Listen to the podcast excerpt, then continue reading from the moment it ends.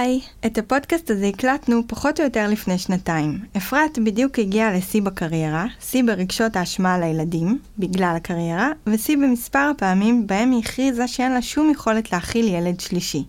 היום, שנתיים אחרי, אפרת בדיוק חזרה לעבודה שלה במאקו וקשת שתים עשרה, אחרי שנעלמה מהמסך קרוב לתשעה חודשים, בגלל הילד השלישי. האזנה נעימה. היי, ברוכות הבאות לפודקאסט של nine in Style, עונה שנייה. איזה כיף, התגעגעתי. שמי טל מאור זינגרמן, אני עורכת הראשית של המגזין, ונמצאת איתי כאן אפרת. אני אעזור לך, נומברג יונגר, זהו, נסגור את הפינה, נעשה צ'ק. לגמרי. אז זהו, אז תציגי את עצמך, אם כבר התחלת לעזור לי וכאלה, אז תציגי את עצמך. אז כן, זה האהבה שלי בחיים, לשבת ולראות מנחים, כאילו מסתפחים עם השם המשפחה שלי ושוברים את השיניים, זה נורא משעשע אותי. אז אני אפרת נומברג יונגר, בת שלושים ושלוש, נשואה לאלעד, גרה בחמד, יש לי שני ילדים קטנים, דניאל בן ארבע וחצי ואלמה בת שנתיים.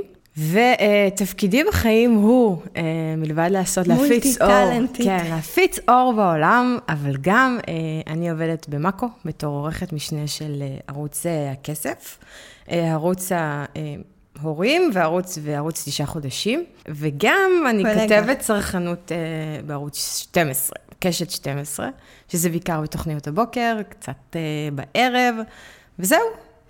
אז uh, קודם כל, כיף שבאת.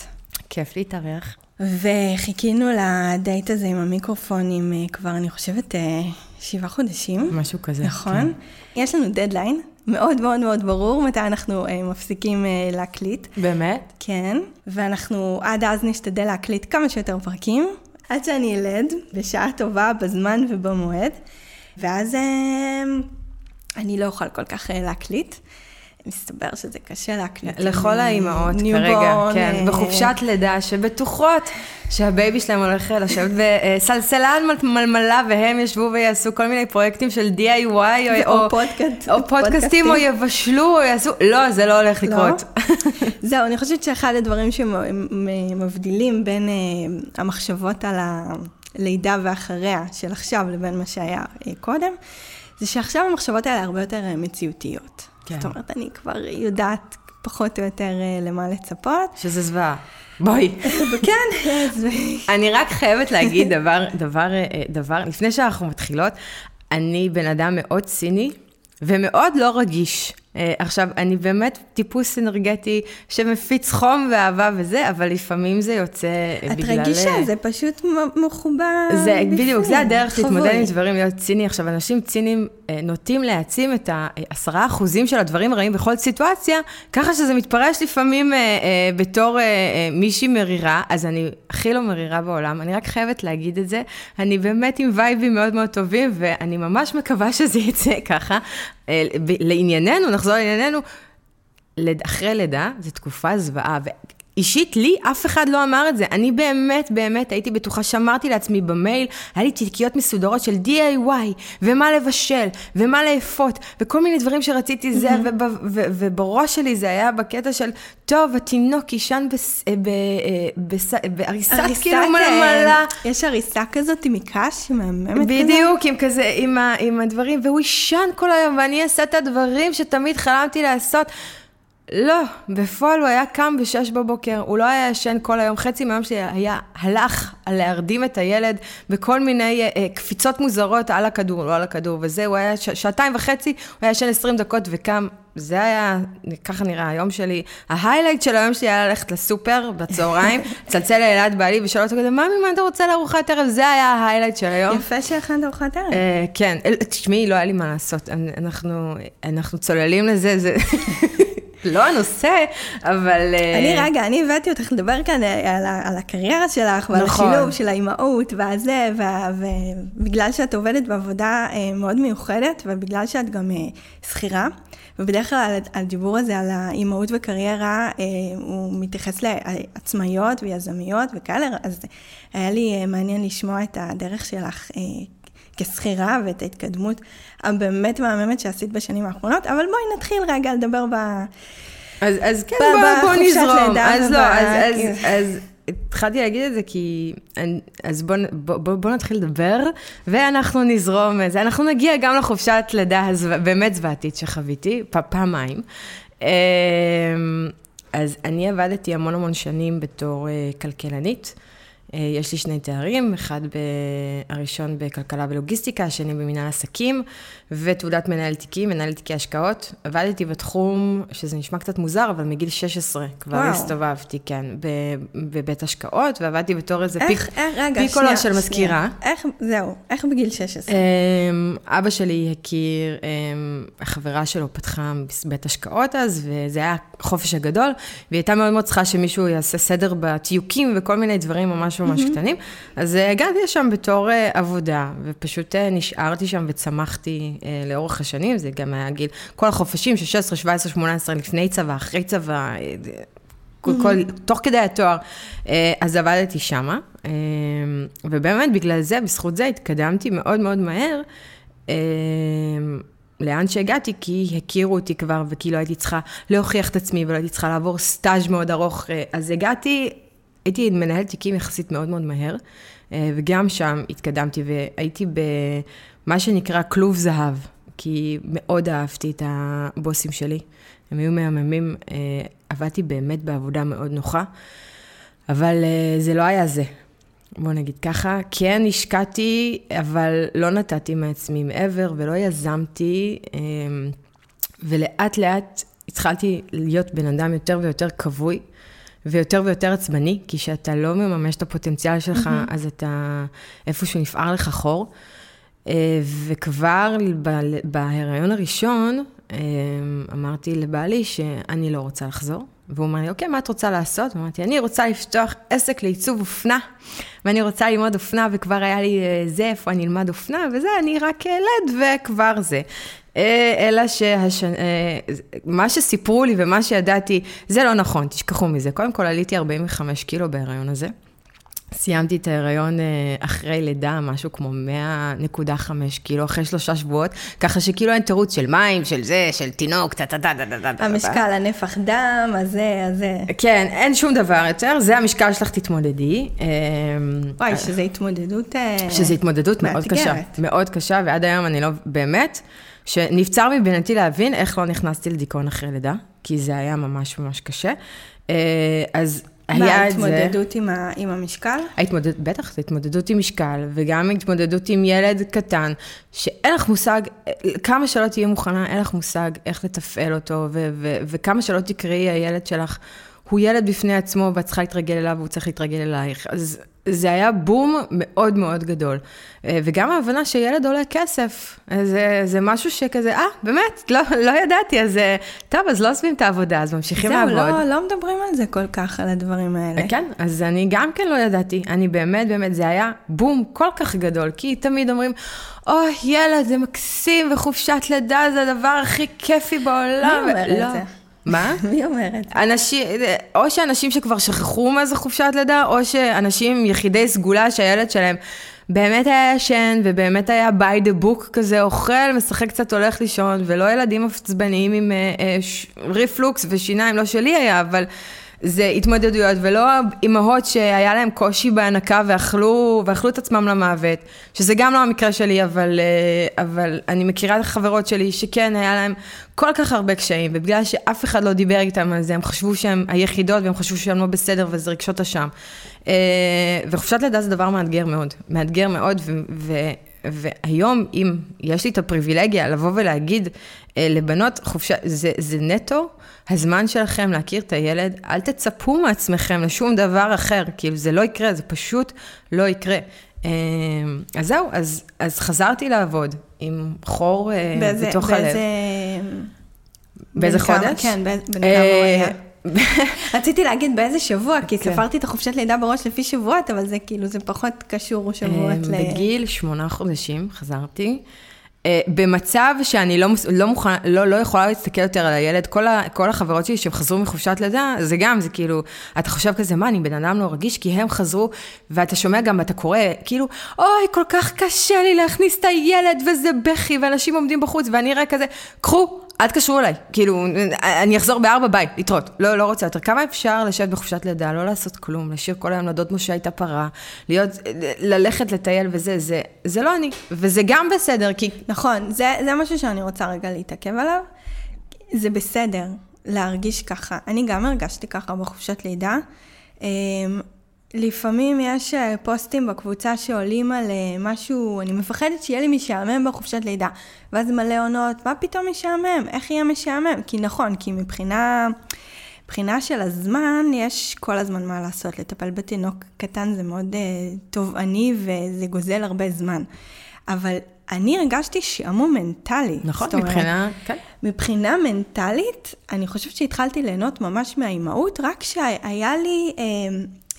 מישהי לדבר איתה, מישהי לתקשר איתה, בזמן שהיא הייתה תינוקת. וזה אחד הדברים שקצת, שקצת מלחיצים אותי מהחופשת לידה הקרובה, זה שוואלה, אותי, תינוקות זה משהו שקצת משעמם. ולא נהוג להגיד את זה בכלל. נכון. אז זה גם זה, וגם... בין אנשים כמונו, אני מניחה, שרגילים לתקתק שמונים אלף דברים ביום, ולהריץ דברים, וזה פתאום הפאוזה הזאת מאוד מאוד קשה, וההבנה שלא משנה מה, לא, מה תעשי, הח, החיים שלך עכשיו השתנו והתהפכו, ואת תלויה במישהו אחר, ובלוז של מישהו אחר, ואין לך לוז משל עצמך, זה משהו שמאוד מאוד קשה, ואף אחד לא אמר לי את זה, אז uh, הנה, אני אומרת, קחו את הזמן הזה, אל תעשו בו כלום, תהיו עם התינוק, ומקסימום תקראו ספר. או תאזינו לפודקאסטים. נכון. זה נהדר בחופשת לידה. אז זהו, אז אני, אז אני זרקתי, את ה... ליטרלי, זרקתי אותו לגננות בגיל שמונה חודשים. ולא בכיתי, שזה... והרגשתי מאוד רע עם עצמי, אבל, אבל תתגברו. וחזרתי לעבודה עם חור עוד יותר שחור. עכשיו, בחופשת לידה, הדבר היחיד שנחשפתי אליו, זה כל העניין של שופינג אונליין, שהיה אז קצת בחיתולים. והתחלתי להתעניין, ו...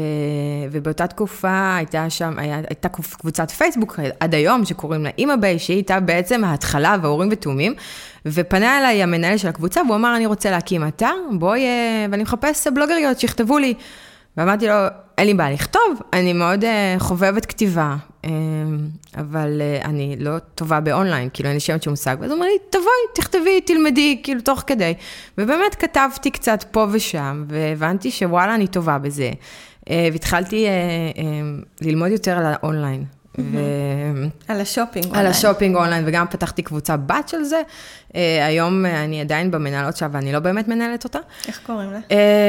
שינו לה את השם, את מתקילה אותי. היא לא זוכרת, היא פתחת את הטלפון. כן, אני פתחת את הטלפון, כי את מתקילה אותי, יואו, שחר יהרוג אותי, שחר, אני מה זה מצטערת, באמת, אני בשבוע מזעזע, אז לפחות... בסדר, בסדר, לא קריטי. בקיצור. את זוכרת, סתם סקרנית. לא, לא. כי התופעה הזאת של אימהות קונות ביחד, ואימהות קונות ברשת. אז קוראים לזה שופ לייק מי, מותגים אלי אקספרס ואיביי. אוקיי, שופ לייק. שופ לייק מי, שזה קבוצת אופנה, וזה כאילו באמת ניתבתי את כל הזמן הפנוי שלי לאופנה, אופנת אונליין, זה נורא נורא היה נחמד. אופנה של ילדים או של האימהות? לא, של אימהות יותר. ילדים זה כזה, מבחינתי זה נקסט קארטרס וזהו, אני גם... אני גם לא מאמינה, קצת קשה לי עם כל האימהות שמוציאות הון על, על בגדי ילדים, כי אני אומרת, אני הייתי כזאת, עד שהבן שלי נכנס לגן, ואז הבנתי כמה זה בזבוז כסף, הכל היה לו זרה, וקרטרס, ו... והכל חוזר והכל... עם הרסק בדיוק. של המרק, נכון, עם הכתום ב... של הדלת. ומאז אני קונה לו בגדים בהנגרים, וזברה, ויש לו מספר בגדים יפים כזה לשבת, אני גם דתייה. שכחנו אז... לציין. כן, שכחנו לציין, אז, אז יש לו מספר גם לה, גם לא, לא, לה קצת יותר יש סרטים וזה, אבל היא גם, היא לא הולכת עם זה לגן, כי כאילו היא בולעת את זה.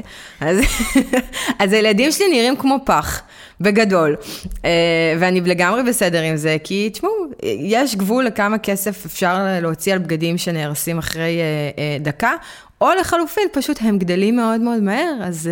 נכון. אני כל כך שמחתי שהרופא באולטרסאונד אמר שיש לנו בת, באמת, אחרי המחשבה הראשונה הייתה איזה אושר, איזה כיף זה להיות אימא לבת, איזה כיף אה, עוד אחת. והמחשבה השנייה הייתה, יש כל הבגדים שמחכים במחסן, יזכו לראות אור יום ונוכל להשתמש בהם שוב, ואני פטורה לחלוטין מהצורך עכשיו לקנות מלא מלא, נכון. מלא מלא מלא דברים. נכון, אז אני בהתחלה קניתי לאלמה באמת מלא מלא דברים, וחציות טוטו וזה עד שהבנתי שזאת התעללות, אחד. ו- ושתיים שכאילו פשוט לא נוח לה ופשוט סיכות וסרטים וזה, זה נורא מסוכן בגילאים האלה, אז פשוט היא, היא נראית לפעמים, כמו לפעמים אומרים, אוי, איזה ילד חמוד, ואני כזה, בסדר, זורמת. ילדה שנייה, כן. בגדים שלך שלה. כן, ילדה, זה, יש לה, עקרונית שאני קונה לה, אני קונה לה רק ורוד, כאילו יש את האימהות שאומרות, מה, הבת שלי ורוד? לא, אחרי בן, אתה חייב את הוורוד הזה, חייב, חייב את צלחות לוויין על הראש כזה, שתוקעת לה קשתות, ואני כזה, יאה, איזה יופי. בואי נצלם רגע לאינסטגרם, כן. יופי. עכשיו תורידי. עכשיו זה בסדר, משוחררת. כן. אז זהו, אז נכנסתי, אם אני חוזרת, יש לי הפרעות קשב וריכוז, אז כאילו, את צריכה למקד אותי, כי אני... זה בסדר, הפודקאסט הוא מופרע. נוטה להתפזר. הפודקאסט הוא מופרע קשב וריכוז, ואנחנו... אז, אז, אז באמת, כאילו, התחלתי להתעסק עם השוק האונליין, עם השוק האונליין, ויצרתי את הקבוצה, ונכנסתי קצת אה, להשקות וכל מיני דברים כאלה, ופלירטטתי עם עולם התקשורת והיח"צ. אה, עכשיו, שאתה בלוגר, אה, אז בשנים האלה זה היה, זה היה בסדר. כאילו, מה זה בסדר? עוד היו מזמינים אותך להשקות, והיו מתייחסים לך, היום השוק הזה מאוד מאוד קשה בשביל להיות בלוגר, שמזמינים אותו להשקות ו... ו- מזמינים אותו לאירועים ונותנים לו דברים לסקר, שזה, בואו, זה השאיפה של, ש... לא יודעת, כאילו, שאנשים פותחים בלוג, הם תמיד רואים כזה, יוב, מזמינים אותך להשקות, יוב, את מקבלת דברים. אז א', זה... אתה צריך להוכיח מאוד מאוד היום את עצמך. אני אגיד שאני ברחתי, לגמרי, כן. מעולם לא הייתי בהשקה, אירוע, זה... אני ו... גם שונאת את זה. אני מהר מאוד, בתור בלוגרית, שכבר המון שנים, אבל את עשית מהלך מטורף. זה, זה מהלך ש... אף אחד לא עשתה. בוא נגיד, אני, אני כאילו אומרת כזה, בוא נספור את זה. לא, אף אחד לא עשתה את זה. נקודה, אף אחד לא הגיע, לקחה את זה ללבל שזה. אנשים פותחים בלוג בשביל הכיף, בשביל כאילו כל מיני דברים.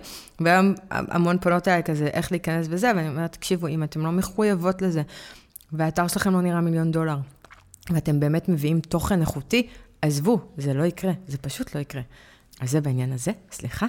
רגע, נחזור להשקות וזה, והיית הולכת, והיה... הייתי כזה קופצת וזה, תוך כדי העבודה הרגילה שלי, תוך כדי הדיי ג'וב שלי, תוך כדי להיות אימא וזה, והחור השחור פשוט גדל, גדל, גדל, גדל.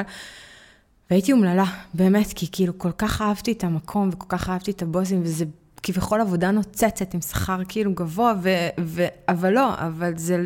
זה לא, זה פשוט לא היה זה, ואני בן אדם מטבעו שחייב ביטחון ושני הרגליים על הקרקע, ולבוא ולהגיד, טוב, תעזבי, כי לא מתאים לך, זה נורא קשה, זה, זה, אתה מעדיף לשבת ולסבול ולהיות קבוי, בן אדם קבוי, מאשר לבוא ולהגיד, אלוהים, אבל, אבל, אבל מה יקרה עכשיו? אני, אני לא יכולה עם החוסר ודאות הזאת.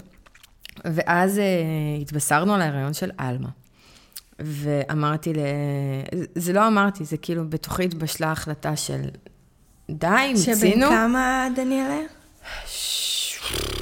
שנה ועשר. וואו. כן, יש ביניהם שנתיים וחצי פרש. ואגב, כאילו אני רציתי אותה הרבה יותר מוקדם, פשוט ההיריונים, דני... הלידה של דניאלה הייתה אחת הקשות. לא עברתי טראומה כמוך, אני כאילו ישר אחרי חודשיים שכבר אמרו לי, תקשיבי, את צריכה לחכות לפחות שנה וחצי, אני ישבתי ומיררתי בבכי בחוץ, וכזה, לא, אבל רציתי אותם צמודים, וזה, ופה ושם, ולא, עכשיו, עכשיו, עכשיו ההפך הוא הנכון, זה כאילו, ההרגשה היא כזה, למה מיררתי? לפעמים, כי שניים זה מאתגר, ורגע, אז, אז אלמה נולדה, ואני אמרתי לילה, תקשיב, מבחינתי אני עכשיו לוקחת פאוזה, אני אהיה איתה בבית שנה, שזה מאוד מאוד היה קשה לי, כי זכרתי מה קרה עם דניאל, שהתחרפנתי בבית, אבל שפה, אמרתי... שזרקת אותו. כן, התחרפנתי בבית, אבל אמרתי, אין מה לעשות, אם אני לא רוצה לחזור לעבודה שלי, אני לא יכולה לאפשר לעצמי עכשיו, כאילו, לקחת אה, גן או מטפלת, ולהתחיל לחפש את עצמי. אז, אה, אז פשוט אמרתי לו, אני לוקחת פאוזה, אני אחתום כמה חודשים במשקה, יהיה בסדר, אנחנו נסתדר. אה, ובאמת הודעתי למקום עבודה שאני עוזבת, והם קיבלו את זה הכי יפה בעולם, כי הם גם הבינו שזה, בוא נגיד, לא, זה, זה, לא, זה כבר לא היה זה. זה לא היקע אותם בתדמה. זה בדיוק, לא היקע אותם בתדמה, והם נורא תמכו, והם נורא זה, וישבתי בבית. והלכתי ללמוד אפילו במעלה, במרכז לעסקים קטנים, כי רציתי להקים איזשהו עסק בתחום האונליין, וכבר חשבתי כאילו להיות עצמאית, ואז רק נחשפתי לעולם של כמה זה קשה. עד בלתי אפשרי להיות עצמאי במדינת ישראל. זה מאוד עם רגליים על הקרקע, מה שאת מתארת, כי אני שומעת על המון סיפורים, כל מה שאת מתארת זה, כאילו זה קלאסי, שאישה אחרי לידה ראשונה או שנייה, שלישית, פתאום מרגישה שדי, כמו שאת אומרת, החור השחור הזה מתגבר, והיא חייבת לעשות שינוי, והיא מתחילה לחשוב על כל מיני דברים שהיא יכולה לעשות, ועל כל מיני עסקים שהיא יכולה עכשיו, באמת. אני, אני, אני אגיד משהו קצת מעצבן, אני חושבת שבתור נשים, ההשכלה הפיננסית שלנו היא פשוט שואפת לאפס. נכון. והידע שלנו, ששוב, אני לא יודעת אם צריך לשייך את זה דווקא לנשים, או בכלל לחינוך ולתרבות שיש פה במדינת ישראל. הוא מזעזע, אבל משום אנשים פשוט לקחו צעד אחורה, בקטע של, טוב, אם יש בן אדם אחד שמבין בפיננסים בבית, אז אני אתנתק ולא יודע כלום. וזה לא רק פיננסים, זה גם, זה גם עסקים. נכון. זאת אומרת, אני כל, כל היום נתקלת באנשים שאין להם בכלל מושג איך עסק עובד, איך עסק אמור להיות בנוי, מה המטרות של עסק, מה זה אומר להיות בעל עסק, מה זה אומר לתמחר, מה המשמעות של הצעת מחיר. אני, זה באמת ידע שהוא חסר. אז מה שמאוד יפה בסיפור שלך בעיניי, זה שלמדת את הצד הזה של ה... של ה... מה זה עסק? כן, לפני שפתחתי את העסק. והבנת שזה קשה, לפני שנסחפת בכל מיני מחשבות, יש כל מיני, באמת, נשים שיוצרות נגיד, והן עושות דברים מהממים, ואז כל הסביבה אומרת להם, יואו, את חייבת למכור את זה. נכון. כולם ירצו לקנות, זה מהמם, תמכרי את זה בככה וככה כסף, ומלא אנשים ירצו לקנות את זה, ואז זה כבר מתחילה להיכנס לתוך הסרט הזה של אני אשב, ואני אתפור, ואני אסב, ואני אמכור את זה. כן, וכולם ו... יקנו ממני, בלי ואני... שיווק, כן. ובתמחור לא הגיוני. ואני אהיה ו... בירידים, ויהיה כיף, ויבואו, ויקנו. ו... שעולים אני... אגב ירידים מלא מלא כסף. נכון. מי משתלם. אז כן, אז הלכתי ללמוד את התחום הזה, הבנתי כמה זה קשה, ודורש המון המון המון אנרגיה, והתחלתי עכשיו עם עצמי, אם אני באמת רוצה להיכנס לשם. ובזמן שישבתי וחשבתי עם עצמי, אז חברה באה ואמרה לי, תקשיבי, מחפשים במאקו עורך משנה לערוץ הכלכלה והצרכנות. את סבבה, ואת מצחיקה נורא בפייסבוק, ואת כותבת מצחיק, ויש לך ידע בכלכלה, כן. אז בואי, תקפצי על זה, ואני כזה, טוב, נו, למה לא? ושלחתי קורות חיים. ואחרי כמה ימים צלצל אליי נמרוד, הוא העורך שלי. והוא דיבר איתי, והוא סיפר לי מה מהות התפקיד, ואז פשוט שמעתי שני המילים סחירה ו-תשע עד שש, תשע עד שש ברמת החייל, זה אומר תשע עד שמונה, ופשוט אמרתי לה, טוב, תקשיב, זה לא, לא יקרה. אני אימא לשני ילדים, אני צריכה עד ארבע להיות בבית, זה לא יקרה. ואז הוא אמר לי, טוב, בואי, בואי נתחיל לנסות. והוא נתן לי במשך חודש, הוא עשה לי כמה בחינות באימייל, כאילו מרחוק, אז תערכי את זה, תכתבי על זה, תציעי רעיונות לזה. ואז הוא בעצם זימן אותי לרעיון.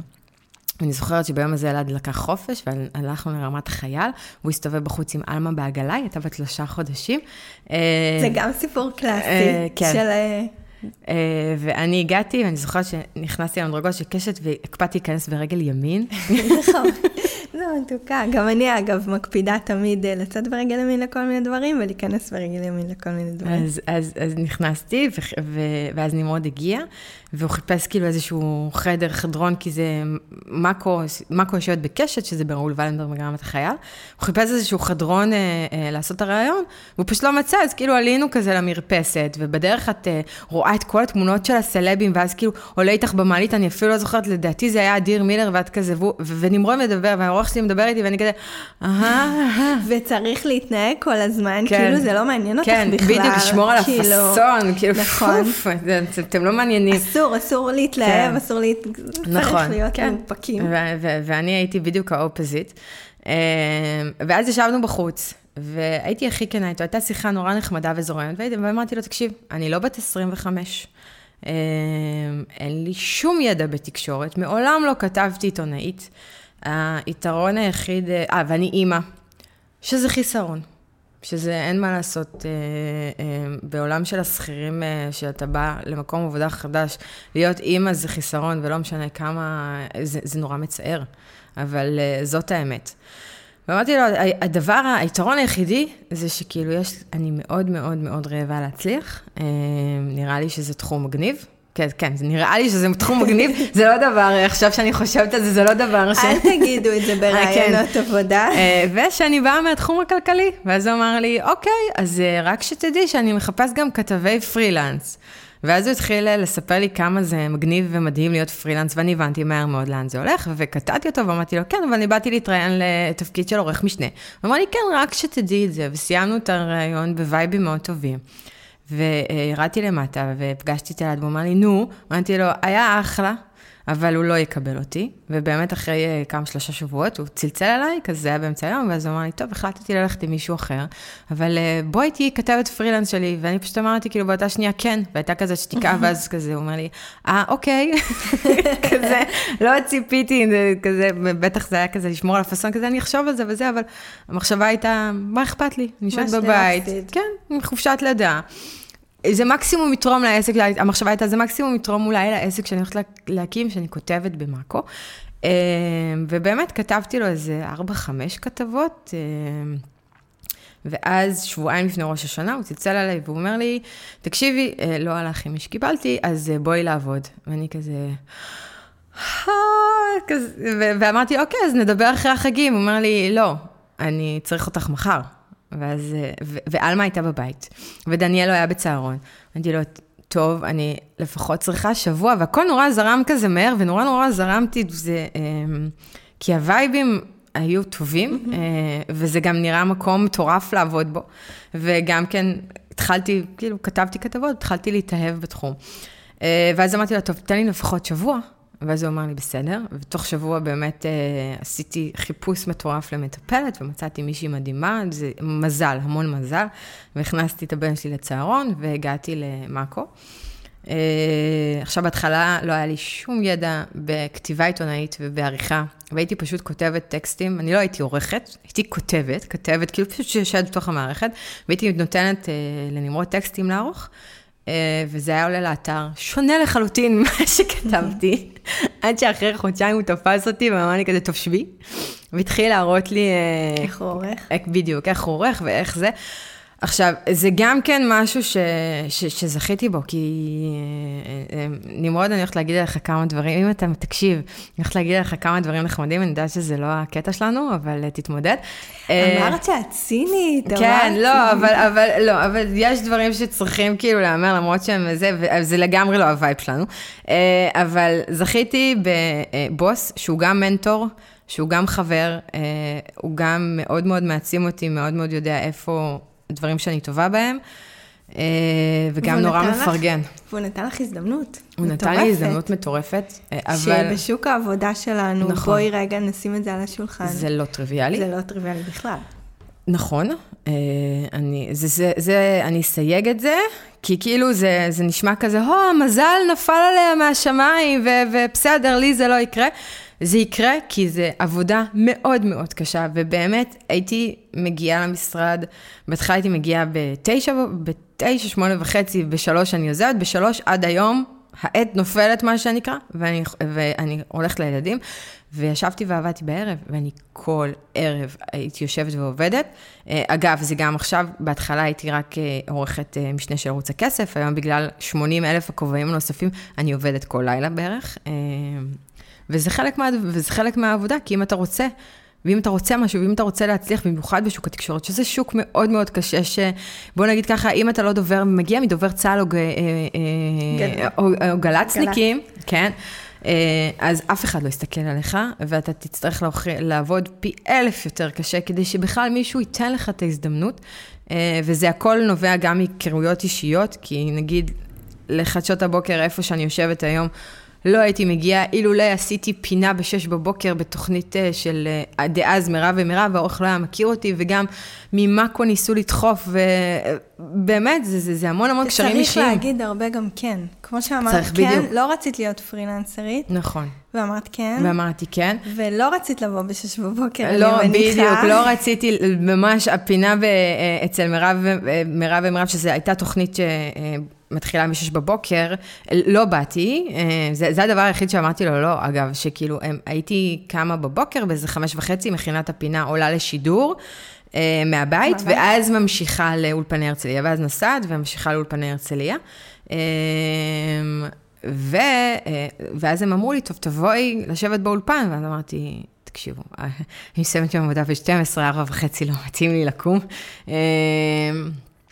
אז זה הדבר היחיד שאמרתי לא, אבל כל הזמן אמרתי כן, לכל דבר אמרתי כן, שזה אומר מבחינתי עוד ועוד ועוד ועוד עבודה, ו- וכאן מגיע החלק הלא כיפי, שאתה חייב להוכיח את עצמך, אבל אתה מצד שני גם, יש לך בן זוג, ואתה, ואני, יש, יש, יש לי, כן, יש לי בן זוג, ושני ילדים קטנים שהם באמת כל עולמי, ובית שצריך לתחזק, והמון המון דברים נופלים בדרך, המון, וזה כל פעם כיוונונים, זה, זה, זה, זה כל פעם משהו בא על חשבון משהו, אם זה בא על חשבון הזוגיות, או זה בא על חשבון הילדים, או זה בא על חשבון זה שכאילו אתה מגיע ליום חמישי, והבית הפוך ביסרה, ואני, אחי, לא, זה, זה נורא מפריע לי שהבית הפוך, ו, וזה, וזה רק עכשיו, אחרי שנה וחצי, בעצם אני, אני מבינה ש, שזה בסדר, שזה בסדר לשחרר.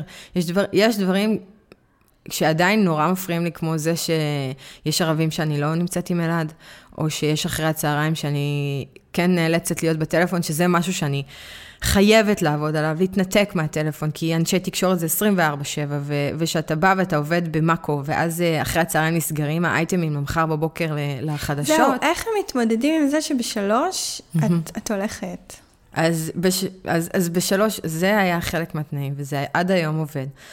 אבל אני בשלוש הולכת, אבל העבודה לא באמת מסתיימת, כי את הפקקים של השעה משלוש עד ארבע, תמיד אני צוחקת ואני אומרת, כל מי שרוצה לתפוס אותי, שיעשה את זה משלוש לארבע. זה, זה הזמנים הכי טובים אה, שאני באוטו בפקק ואין לי מה לעשות. זה, זה הזמן הכי טוב להתקשר אליי. חברות שיודעות את זה, יש לנו שיחת מרמרת קבועה. אנחנו יוצאות, כולנו יוצאות מהעבודה בערך באותו זמן, אנחנו מתקשרות, אחת לשנייה, גם עושות שיחות ועידה, ויושבות מתמרמרות על כל העולם. ובארבע אני מגיעה לאסוף את הילדים מהגן, כל אחד מהמסגרת שלו, ובגלל הרגשות השם, הנורא נורא גדולים שיש לי על זה שאני לא איתם אף בוקר בעצם, כי אני קמה מאוד מוקדם לעבודה ולשידורים, אז סיגלתי לעצמי לוז מטורף של חוגים. אז ביום ראשון לאלמה יש חוג סוסים, וביום שני לאלמה יש חוג שחייה, שאני מן הסתם איתה בתוך המים. ביום שלישי לדניאל יש חוג סוסים, ויום רביעי יש לחוג דניאל ליצירה. עכשיו כאילו, בזמן שהוא בסוסים אני מטלת עם אלמה בחווה, ושבחוג יצירה אז היא בגן עוד קצת, וביום חמישי יש לו חוג שחייה, אז היא גם לא איתנו. בכל זאת, כל יום אנחנו בריצות מטורפות, אחרי הצהריים, כן, ואנשים אומרים...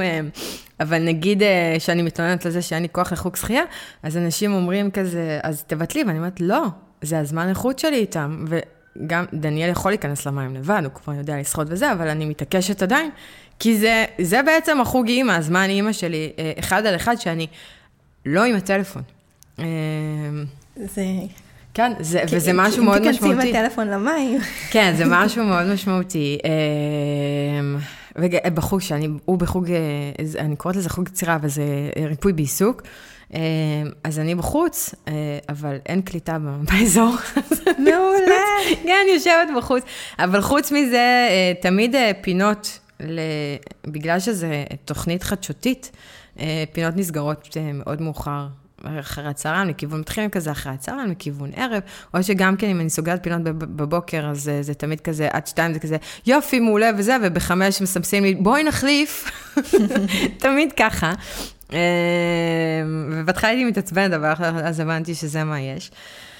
עכשיו, מהצד, מהפייסבוק והאינסטגרם, כל זה נראה הכי זוהר שיש. אפרת מעלה תמונות שלה לבושה יפה, מופרת יפה, למרות שאני חייבת להחמיא לך ולהגיד שאת גם מעלה תמונות שלך בטרנינג בלי איפור. כן, אני, אני, זהו, זה, זה משהו שהיה נורא קשה להפקה לאכול בהתחלה. אני, בגלל שאני קמה מוקדם, אז אני לא מתלבשת, אז אני עולה על טרנינג, ויש לי טרנינג קבוע.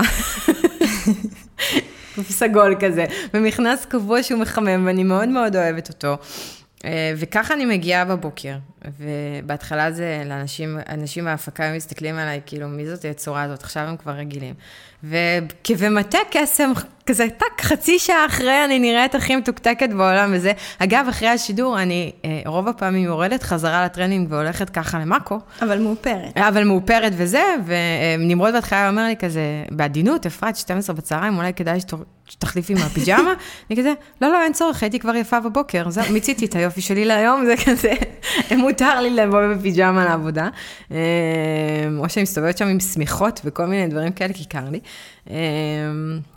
אבל כן, החיים נראים מאוד מאוד זוהרים. הם, הם, הם, כן, כאילו הם כאלה, אבל, אבל בואי, אף אחד לא מראה, לא בפייסבוק ולא באינסטגרם, את החיים הקשים. דווקא את האמת, חשבתי לפתוח עמוד אינסטגרם של הרגעים האמיתיים ביום, שזה כאילו אחרי הצהריים, התקפות זעם של הילדים שלי, ואיך, ואיך מתמודדים איתם, וזה שאני לא מרשה להם מיץ, אבל נכנסת למחסן, ושותה מיץ כזה בהחווה. כי אני חייבת סוכר, או כל מיני, כל מיני דברים קטנים שאנחנו עושות בתור אימהות, שאנחנו לא רוצות שהילדים שלנו יראו, זה כזה, או שאני שם אותם, ב, יש להם חדר, חדר משחקים, ואני כזה שמה אותם שם, ושופכת להם מדבקות על השולחן, ואז הולכת לטלוויזיה, ויושבת כזה מול הטלפון, בקשת, תעזבו אותי, אני לא יכולה לדבר עכשיו עם אף אחד, או לא יודעת, או שאני כוח להכין ארוחת ערב, אז זה מסתכם באיזה פסטה וסלט כזה, ו... אין שום דבר רע בפסטה וסלט. אין שום דבר רע, לא, אין שום דבר רע בפסטה וסלט. הכל בסדר. נכון, נכון. אבל זה, זה חלק מהרגשות השם ש, ש, שיש לי, רגשות השם שיש לי. אני זוכרת איזשהו מקרה אחד שממש ממש בכיתי. זה היה, זה היה איזה יום אחד בתחילת השנה. אלעד מתקשר אליי עשר דקות לפני שידור. והוא אומר לי, אפרת, את ידעת שלדניאל יש היום ימולדת בגן? אני כזה, מה? לא. עכשיו, מעבר לזה, שצריך לקנות חצי סופר. וואו, נכון, כי יש ארוחת בוקר שצריך להפיק. והוגה, ומגש פירות שצריך לחתוך. אז אין את הבילדאפ של הילד, שכאילו, יש לו ימולדת בגן, והוא היה ראשון, ולהצים אותו, וזה פשוט לא היה. פשוט בעדנו את הילד לגן בבוקר, ואז מתקשר להם, אני כזה, לא, ואז הוא אומר לי, כן, הגננת אמרה, שהיא שמה לך הודעה בתיקייה. עכשיו מי קוראת לתקיעה הזאת, באמת. אצלנו אין תקיעות, אצלנו יש הודעות וואטסאפ. אז לא, אז לנו יש כל שבוע דף איי ארבע, משני הצדדים מאוד מאוד מושקע, שאף אחד לא קורא, חוץ ממני עכשיו שאני קוראת עדוקה של כל ההודעות וכל מה למדתם היום בגן, מאז זה אותו המקרה, אבל, אבל לא פתחתי את התקיעה. אז רגע, אני לא נושמת, מה, מה קרה? אז, אז... אז אלעד התגייס, והלך, הוא שם את הילד, והוא הלך, ביקש הערכה, והלך לקנות את כל הדברים ולחתוך, והיה בטרפת. ואני עולה לשידור. מה עושה עם ההוגה? הם מכינים שם הוגה, לדעתי, או שקונים, או ש... אסור להביא הוגה. זה, זה המזל. אסור להביא הוגה, או שזה הוגת, הם מכינים לדעתי הוגה, שמוגת ביסקוויטים. יש, יש, יש רשימה של מה להביא להוגת ביסקוויטים, הם מכינים את זה. הילדים? הילדים והגננת, כן. אוקיי, מזל.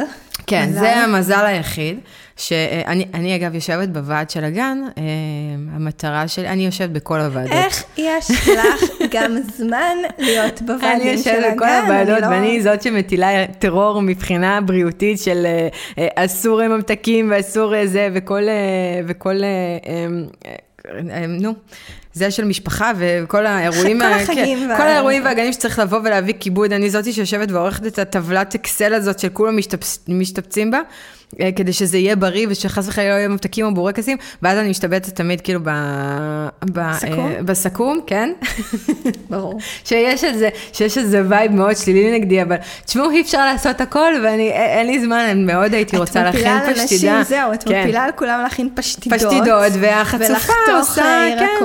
והחצופה קולה חומוס ומביאה... ואת עוד הראשונה, כי את מביאה את זה לגן. אני, מהצד של ה... אני לא מסוגלת להיות בוועד ועדים והכל, okay. באמת, אני לא, אין לי זמן, אני לא נושמת, אני לא, כל הפוליטיקה הפנים גנית הזאת, אני לא מעוניינת. הפוליטיקה בה. הזאת מגיעה. אז, אז אני אה, תמיד בסטרס לתפוס מקום ברשימה. נכון. כאילו, אני, אין מצב שאני, אם נותנים לי לעשות פשטידה, זה, זה באמת... זה מוות מבחינתי. לגמרי. אז זהו, אז אני תמיד מפרסמת את זה, ואז אני מקבלת וואטסאפים בהולים מכל החברות שלי, תשפצו טיפות, תשפצו טיפות, תשפצו טיפות, ואני כזה תשפצו את עצמכם, אני לא, אין לי זמן לזה, אני משחררת את הרשימה והולכת לדרכי.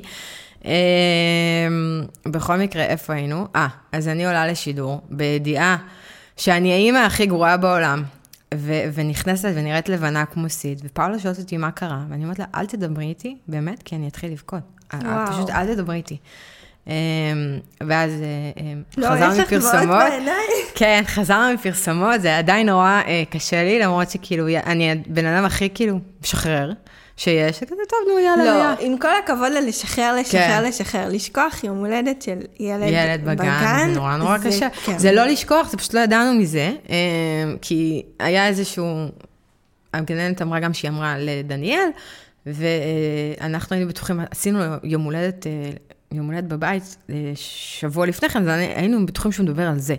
לא משנה, היה, היה מה שהיה, לא אשמתו של אף אחד. ואני עולה לשידור ומנסה להיות הכי צ'ירפול בעולם, ועשר דקות אחרי זה יורדת, הלכתי להגיד שלום לו מהפרד, ואני קולטת שם בכלל דליות. פשוט ישבתי, ובכי היסטרי, ישבה על הספה, פשוט ישבתי עליה, ואמרתי מה קרה, ואני כאילו בוכי, ואני באמת, ואני נשבעת, ואני אימא הכי טובה בעולם, ואני... וכאילו, היא, כמו, ב, כמו בתוכנית, ככה בחיים האמיתיים, את תקשיבי, ואת תגידי לה, שזה לא מקובל, ואז היא תגיד לך, ואת תגידי לה, לא, לא, לא, אני מדברת עכשיו. מה, לגננת? כן. יואו, איזה... זאת השיחה. איזה פריבילגיה זאת, לבכות למיכל דליות. בדיוק, במסקנה, ותקעתי אותה שם חצי שעה, עד שהיא הייתה צריכה ללכת לשידור. ובאמת, באותו יום חזרתי למערכת, ובכי כל היום, והרגשתי הכי רע עם עצמי בעולם. עכשיו, וחזרתי, חזרתי הביתה, לקחתי דניאל, ואת יודעת, כאילו, ילד דפדף את זה, כן, היה לי יום הולדת, ואני כזה, איזה כיף, יום הולדת בהפתעה. וראשון בגן, כן, מה עשו לך הפתעה, וזה נכון, זה כיף, יום הולדת בהפתעה. והוא כזה, כן, בטח, זה כיף, אמרתי, מצוין, זה כיף. שהוא יהיה גדול, תגידו לו שתכננתם לו מסיבת הפתעה בגן. כן, שבטח, זה וואו פריבילגיה שלו, הייתה מסיבת הפתעה, אבל לא, אבל מאז דיברתי עם הגננת, והיא שולחת לי וואטסאפים אישיים, לפני, נגיד, היום הוא היה אבא של שבת, שלחה לי אתמול, תזכרי שדניאל אבא של שבת. מעולה. כן, אז זה מהבחינה הזאת, אבל זה המון המון רגשות אשם, כל הזמן רגשות אשם, כי את אימא, ואת מנסה להיות קרייריסטית, והקריירה שלך היא מאוד תובנית, והקריירה שלך היא אחת כזאת שאם שנייה תמצמצי, אז זהו, אז התפקיד כבר לא שלך, ואת צריכה להיות עם אצבע על הדופק כל הזמן. וזהו, בכל דבר דברים נופלים, כל הזמן, כל הזמן, כל הזמן. וזה בסדר, ולמדתי לשחרר, ולמדתי לקבל את זה שיש, נגיד השבוע, בדיוק אמרתי, אמרתי לך לפני שבטלפון, שזה לדעתי הולך להיות הפוסט הכי ממורמר ever, כי השבוע, באמת, שני הילדים שלי חולים מיום חמישי שעבר, לא כדאי לך השבוע, כי באמת עברתי שבוע מהגנום, שלא ישנתי, היה ביום ראשון בבוקר, נרדמתי בשידור חי, פשוט התנתקתי, אף אחד לא שם לב, חוץ מהצלמת ש... צילמה אותי, המצלמה שלי הייתה עליה, והיא פשוט עשתה לי כזה מאחורי, ה... מאחורי המצלמה כזה, צינורת ידיים, תתעוררי, ואז כזה חזרתי, ושמעתי איזשהו משהו, ואז התחלתי לזרוק כזה מילים, מילים גנריות כזה, כזה, כן, אננס, כן, אננס, זה לא בריא, זה מעובש, יש שמץ של מושג על מה מדברים, ו... ובאמת, באמת, באמת, באמת, עבר לי שבוע מהגיהנום, של בלי שנה, שאני נמצאת עם אלמה כל יום בבית, ואלמה היא בת שנה ועשר, אז זה אומר ש... היא לא יכולה להשיג את עצמה, אז אי אפשר לעבוד. אז, ו- ונמרוד אמר, אז תקחי ימי מחלה, ואני כזה, אי אפשר, גם אם נורא רציתי לקחת ימי מחלה, יש לי המון מחויבויות, אני לא יכולה להזניח את המחויבויות שלי, כי האתר צריך ל- להיות מתופעל. ו- ו- אבל זה מעולה שאת יכולה לשלב את, ה- את כל מה שאת צריכה לעשות. בבית. עם- בבית. כן, בבית. זה יתרון מאוד גדול. נכון, נכון, נכון, נכון, לעבוד מהבית. זה יתרון גדול שגיליתי אותו בשנה האחרונה, אבל גם צריך המון המון משמעת. בהתחלה הייתי כאילו מסיירת בבית, ואת יודעת, טוב, כביסה, טוב, כלים, טוב, אני אלך, טוב, אני אחזור, אבל אני היום הרבה יותר אפקטיבית בבית מאשר בעבודה, כי יש לי הפרעות קשב וריכוז מאוד חמורות, אז כאילו בעבודה, בגלל ש... זה אנשים, מערכת. כן, מערכת, אנשים. ויש המון אנשים, ובאים אליך וזה, וכל רעיון שלך, אז, אז אתה...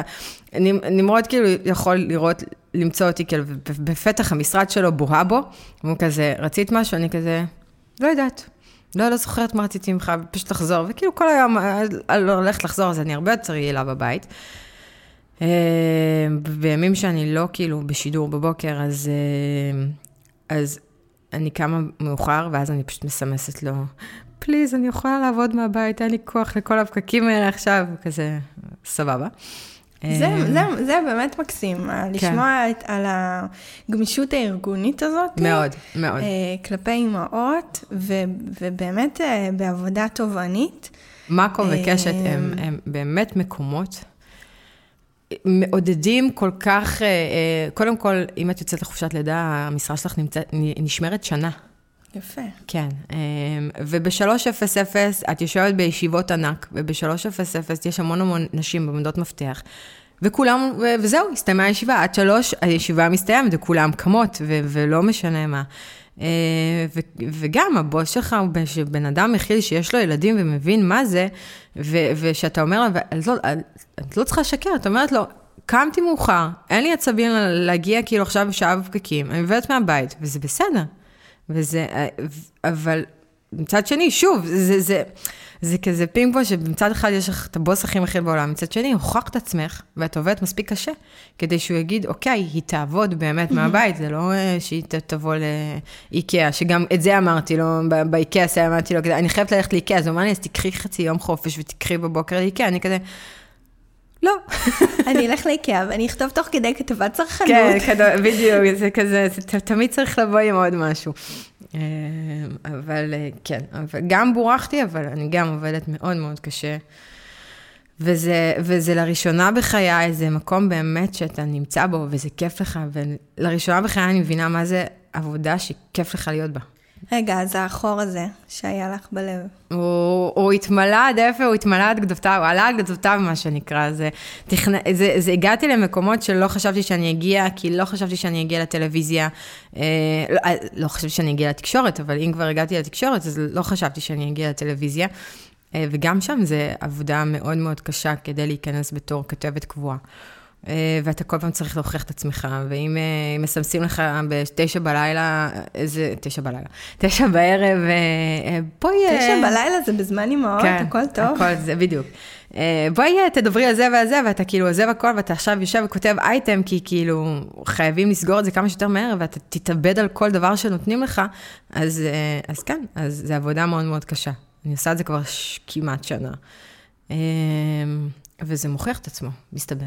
אז זה כיף, אני חושבת שזה מאוד uh, מרענן uh, ואופטימי לשמוע את זה. נכון. ואני חושבת שזה מאוד מעורר השראה, כי באמת השלב הזה שאנחנו uh, נמצאות בו בתור אימהות טריות, מבחינה תעסוקתית, הוא שלב מאוד מאוד מבלבל. וזה מאוד כיף לראות, לראות מהצד, ובגלל זה גם רציתי שתגיעי לפה, ולשמוע אותך ולראות איזושהי פריחה מסוימת, על אף ולמרות הכל. על אף הילדים, בואו, בואו, זה, זה משהו שצריך להיאמר. יש לי אה, תקרת זכוכית מאוד מאוד אה, אה, קרובה, אני, אני היום נוגעת בתקרת זכוכית, כי אם אני בוחרת להיות אימא, אה, ולצאת בשלוש לילדים שלי, זה אומר שלצורך העניין, אני לא יכולה ללכת לתוכניות חיסכון, או תוכניות כלכליות, או שם בערב. שם בערב, שם בשידור חי. אם אני עושה פינות בערב, אם רואים אותי בערב על המסך, זה תמיד פינות שהוקלטו בבוקר, בבקרים. אני לא יכולה לאפשר לעצמי לעבוד בשעות אחר הצהריים ערב, כי זאת הבחירה שלי. הבחירה שלי זה, זה כן לנסות איכשהו לשלב. אבל בסדר, את עושה, עשית איזשהו מהלך. ואת עובדת מאוד קשה, ובשביל לשמר את המקום שלך. והילדים, הם יגדלו. זהו, שכולם אומרים, ילדים יגדלו, אבל מה לעשות, אם אתה מתכנן עוד אחד, אז זה, זה, זה, זה תמיד גם המחשבה הזאת, אז איפה יש לעוד ילד מקום בחיים שלי כרגע? אה, אין לו. אבל בחשיבה ארוכת טווח, אני, אני חושבת שחלק מהדברים שמאפיינים, ואני רואה את זה לפי המון שאלות שחוזרות בקבוצות של, של נשים ואימהות, יש איזושהי מחשבה מאוד קצרת טווח. נכון. זאת אומרת, אנחנו כל כך שאובות וכל כך נמצאות בתוך האימהות, שאנחנו באמת לא יכולות להסתכל רחוק. אבל במחשבה, תעשי רגע זום אאוט, אאוט, אאוט. תסתכלי עשר שנים קדימה. תסתכלי, אנחנו היום תוחלת החיים עולה, גיל הפנסיה עולה, דברים שהם אנשים... בוא נדבר על פנסיה. שצריך... שצריך לחסוך לפנסיה, תחשבו, זה גם משהו שלא מדברים עליו ולא חושבים עליו בהקשר של אימהות. אם את דיברת כבר על אימהות מנותקות וזה, כן, הרבה אימהות אומרות, אני בוחרת עכשיו להיות עם הילדים בבית, ובזמן הזה זה יכול לקחת אפילו כמה שנים, אין שום כסף שנצבר לטובת הפנסיה שלה, אז נוצר איזשהו חור ואיזשהו פער יחסית לגבר שעובד. נכון, ואנשים לא מבינים את זה, הם מקבלים את זה בהפתעה, בגיל שישים וארבע, הפתעה, יש לך אלפיים שקל כל חודש, לכי תחי עם זה עכשיו. כן, מחשבה של קריירה היא באמת מחשבה ארוכת טווח. יש הרבה שיקולים. אנחנו בתור אימהות טריות בשלב ה... לא יודעת אם טריות זה המילה, אבל ההורות הצעירה הזאת. אז יש לי מה לענות לך על זה, בגלל שאני החלפתי מקצוע בגיל יחסית מבוגר, בגיל שלושים ואחת וחצי. אז יש את הרצון הזה להספיק ו- ולהגיע ל- לרף המקצועי בני גילי, בוא נגיד ככה, וזה כל הזמן לרוץ אחרי זה, כי אני מאוד מאוד חדשה בתקשורת, ו- ואני מאוד מאוד משתדלת באמת להספיק, ו- ו- ואני רואה אנשים אחרים, לאן הם הגיעו בגיל שלי, ואני אומרת, אני לא יודעת אם יקחו אותי עוד עשר שנים, אני, אני חייבת להספיק הכל עכשיו, כי עד עכשיו... כביכול בזבזתי את זמני, לא בזבזתי את זמני, אבל... למה, למה, למה את חושבת? יש אנשים שרק פורצים בגיל ארבעים, נכון, בגיל... נכון, אבל אתה רואה ויש לך כל כך תרעב הזה, ואתה אומר כזה, כן, ואתה מסמן מטרות, ומטרות לא ריאליות, וזה גם משהו שאני צריכה לעבוד עליו, שהמטרות שלי לא ריאליות.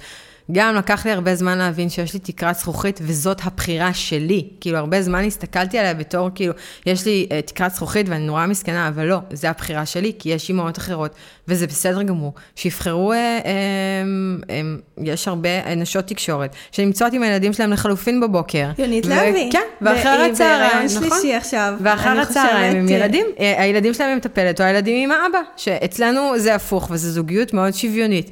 וזה גם משהו שלא טריוויאלי, ש הזוגיות שלנו היא כזו, שאלעד לוקח את הילדים בבוקר, והנה עכשיו הוא לקח בבוקר את אלמה לרופאה, וביום ראשון הוא, הוא ייקח אותה בבוקר לבדיקות דם, כנראה, אם המצב לא ישתפר, ואני איתם אחרי הצהריים, וזה, ו, וזאת החלוקה בינינו, וככה זה עובד, ובערב אנחנו עושים איתם מקלחות, מקלחות וארוחת ערב משותפת, מקלחות משותפות והכל. אבל זה גם משהו שצריך לעבוד עליו, כי הווייב זה, את אימא, את צריכה להיות עם הילדים שלך. אם את לא עם הילדים שלך, את כנראה אימא רעה, או כנראה לא אכפת לך מהם מספיק. וזה, וזה משהו שצריך גם לעבוד עליו מאוד אישי, זה עבודה מאוד אישית, להבין שזה בסדר, וזה הבחירות שלך בחיים, וגם כן עם אנשים אחרים לא מרימים עליך גבה, אז שירימו גבה עליך טוב, איפה שאתה, בשנייה שטוב לך, אז זה מוקרן החוצה בכל כך הרבה דרכים. וזה בסדר להיות אימהות קרייריסטיות, וזה בסדר להיות אימהות שיושבות בבית, וכל אחת עם מה שעושה לה טוב, כי יש בנות שיכולות לשבת בחופשת לידה ו- ו- ולפרוח, ולהגיד שזו התקופה הכי כיפית בחיים שלהם, ויש בנות שאומרות, אלוהים שמור. צריך להציג את הקשת של ה... את המגוון של הקולות. נכון. אני חושבת שזה אחד, אני עכשיו רגע רוצה לדבר איתך בתור עורכת לעורכת. זה אחד הדברים שהכי חשובים לי בעבודה על nine in Style. באמת לתת את המגוון הזה. כי אין, אין איזה סטנדרט אחד להורות או לאימהות או לנשיות. נכון, אבל גם... יש סטנדרט שהוא המדובר, אבל בפועל קוראים דברים שונים, ואז נשים שהם לא בסטנדרט, וכאילו יש סטנדרט שנקבע, שהוא נקבע אי שם בשנות החמישים על ידי ההורים שלנו, וזה הסטנדרט המקובל, ונשים שהם לא בסטנדרט, והיום אף אחד לא יכולה להיות בסטנדרט, כי התקדמנו, ואנחנו כבר במאה ה-עשרים ואחת. העולם השתנה לגמרי. העולם השתנה, אבל עדיין אנחנו איפשהו חיים בתפיסות של פעם, וזה הסטנדרט, וכל מי שהיא לא בסטנדרט, מרגישה מאוד רע עם עצמה, וזה רגשות אשם, וזה כל הזמן רגשות אשם על אולי אני לא בסדר, אולי אני יכולה לעשות ככה, אולי אני יכולה לעשות אחרת, אבל אני לא רוצה לעשות אחרת, אבל אין מה לעשות, זה הסטנדרט, תתיישרי. ולהבין שהעולם השתנה, ושכל אחת עושה מה שעושה, עושה מה שעושה לה טוב, וזה שהאימהות שלנו יושבים עם הילדים בבית, זה לא מה שקורה היום, וזה בסדר שזה לא מה שיקרה היום, כי אנחנו גם נשים. כל, כל בן אדם הוא בן אדם נפרד, ואני לא מבינה, ברגע שיש, שאת הופכת להיות אימא, את כאילו לוקחים אותך ומק... מקטינים אותך, את אימא, שמים נקודה. שמים אותך בתוך איזושהי מסגרת, אבל באמת כל בן אדם יש לו את היכולות שלו, ואת הכישורים שלו, ואת האהבות שלו, ואת הדברים שהוא שונא. ואנחנו גם בחברה שנורא מעודדת אינדיבידואליות. זאת אומרת, תסתכלי על דור, דור אחד לפנינו, הצעירים יותר, שם האינדיבידואליות שלהם מקודשת. נכון. וכל אחד פורח ו- וזורם לאיזשהו, לאיזה כיוון שהוא רוצה, ו... ואז כאילו את הופכת להיות אימא, ונכנסת לתוך איזושהי קוביה, ויותר גרוע מזה, גם הילדים שלך, גם הת... התינוק, או התינוקת, הופכים להיות תינוק או תינוקת, סליחה, איזושהי קוביה כזאת, ו... ולא, כל אחד הוא שונה, נכון. זאת אומרת, השטנצים האלה שמכניסים אותנו, הם פשוט בלתי אפשריים, וגורמים להמון תסכולים, תינוק אמור לישון ככה וככה. וואו, התינוק אמור לאכול ככה וככה. את יודעת שקראתי את הלוחשת לתינוקות? וואי, לא, אל תתחילי לדבר איתי על הלוחשת. זה פשוט טמטם לי את השכל, כל הדברים האלה, ורסיה של שלוש שעות, הוא אמור לנוק ארבעים וחמש דקות, והוא אמור לשחק שעה וחצי, והוא אמור לישון עוד שעה וחצי, כזה דבר. ארבעה חודשים לא יצאתי מהבית, בגלל שהוא אמור לישון עכשיו. אני גם רציתי קצת לקטר. אז בואי תקטרי, יאללה, בואי, אני זורמת. לסיום אני אקטר, אני אגיד למה אני רוצה לקטר. אני כתבתי טור מאוד אישי, שסיפר על, ה, על הקשיים שהיו לי להיכנס להיריון, וקראתי ו, ולמדתי והבנתי שנשים שהיה להם קשה להיכנס להיריון, הרבה פעמים מרגישות שאסור להם לקטר, ואסור להם להתבחין על כל המכאובים והדברים המציקים שיש בהיריון, וזה לא טוב. Mm-hmm. כי... למרות כל הקשיים וכל השמחה והאושר וההודיה, ובאמת, כל הפרופורציות שה, שהדבר הזה מכניס אה, להיריון, עדיין זה הריון ועדיין אה, זה קשה, ועדיין יש דברים מעצבנים, אה, ואני, כן, וזה כיף לקטר, וצריך לקטר. ברור, זה צריך, על כל דבר, הרי כל סיטואציה תמצאי על מה לקטר. ואם זה טוב לך וכיף לך, ולאבד את החוויה, וזה, זה הייתה התחלה של השיחה, שאני בן אדם ציני, ואני מקטרת על כל דבר, גם כאילו החוויה הכי נחמדה, אני, אני אמצא דברים תמיד הרעים, ואני אעצים אותם, כי זה מצחיק אותי, וזה משעשע אותי, וככה אני... אה, אה, לומד דברים, וגם אפרופו להיכנס להיריון, אני עם ההיריון הראשון נכנסתי תוך שבוע, באמת, הפסקתי גלולות, בום, נכנסתי עם אלמה, היה לי מאוד קשה להיכנס, וכן, וכיתרתי שנכנסתי להיריון מהר, וכיתרתי שאני לא נכנסת להיריון, וכיתרתי שעליתי ארבעים וחמישה קילו, וכיתרתי ש... כיתרתי על הכל, וזה בסדר, זה נורא כיף לקטר. נכון, אנחנו, בואו, כאילו, הסיטואציות הן טובות, אבל כן, אבל אנחנו בני אדם, ואנחנו נקטר, ולא, אני אישית לא מרגישה, לא מרגישה אה, אה, התנצלות בזה שאני, כאילו החיים שלי טוטים וסבבה לגמרי, אבל הילדים שלי כבר חולים שבוע ואני לא ישנה ובא לי למות, ו, ו, ו, ועל זה מה שאני אקטר כל היום. באמת, זה, זה מה שאני אקטר. אז אני רוצה לקטר שאני, הטוטים האלה מסתכלים, מסתכלים עליי כבר הרבה זמן. רגע, את לא יכולה, את לא יכולה אני צריכה למדוד קודם את הסוכר, לדקור את עצמי, שזה עולם חדש שלם שנפרס בפניי, האישה שרואה דם ומתעלפת. ו... ואני צריכה, זהו, השעון צפצף, אני צריכה לדקור את עצמי, ואז אני אוכל לאכול שישה תותים ושלושה שקדים. וואו, וואו. אז רגע, זה מטורף. אבל הוא קונדה ברייצד, את לא אומרת, זה הפחד שלי הרי, לעלות בהיריון, זה אחד הדברים שכאילו אומרים לי, נו עוד ילד, והדבר הראשון שעולה לי בראש עכשיו, זה שנתיים, תמונה של שנתיים של, באמת, שנתיים של סבל. עוד ילד עכשיו, זה, זה ישמע נורא, זה באמת ישמע נורא, אבל זה, מבחינתי, זה הריון מאוד קשה, שאלוהים יודע כמה אני אעלה בו, וזה, בהיריון הראשון היה לי, עודף סוכר, בהיריון השני, חוסר סוכר, והלידות שלי הן לידות זוועתיות, כי זה קיסרי, וקיסרי זה לא נחמד, וזה הולך להיות לידה שלישית, אז זה בטוח קיסרי כבר. היה לי קיסרי חירום וקיסרי מוזמן, ולא משנה. והתאוששויות מקיסרי, יש את הג'דאיות שאחרי שבוע כבר הולכות ומנהלות העולם, אני בקטע של חודשיים, בפוסט טראומה של כאילו, ילדתי, למה אתם לא, למה אתם נושמים לכיווני בכלל, אתם לא שמים לב שיש פה אישה שילדה, זה לא משנה שזה היה כבר לפני חודשיים, וזה אני... כאילו יושבת על הספה באותה פוזיציה, ואחרי זה זה התמודדות של שנה ראשונה, עם הילד שזה נורא, נורא, נורא קשה. ובהקשר של קריירה, זה מחיר מאוד קשה, במיוחד בקריירה שלי. שאנחנו צריכות לשלם, וצריך להיכנס לזה במודעות. במודעות מאוד מאוד גבוהה, אז, אז, אז כן יש בי את הרצון לעוד ילד מצד אחד. אנחנו פותחים פה דברים. אבל מצד שני, אני נורא ריאלית, ואני אומרת לעצמי, האם יש כרגע... עזבי את, ה...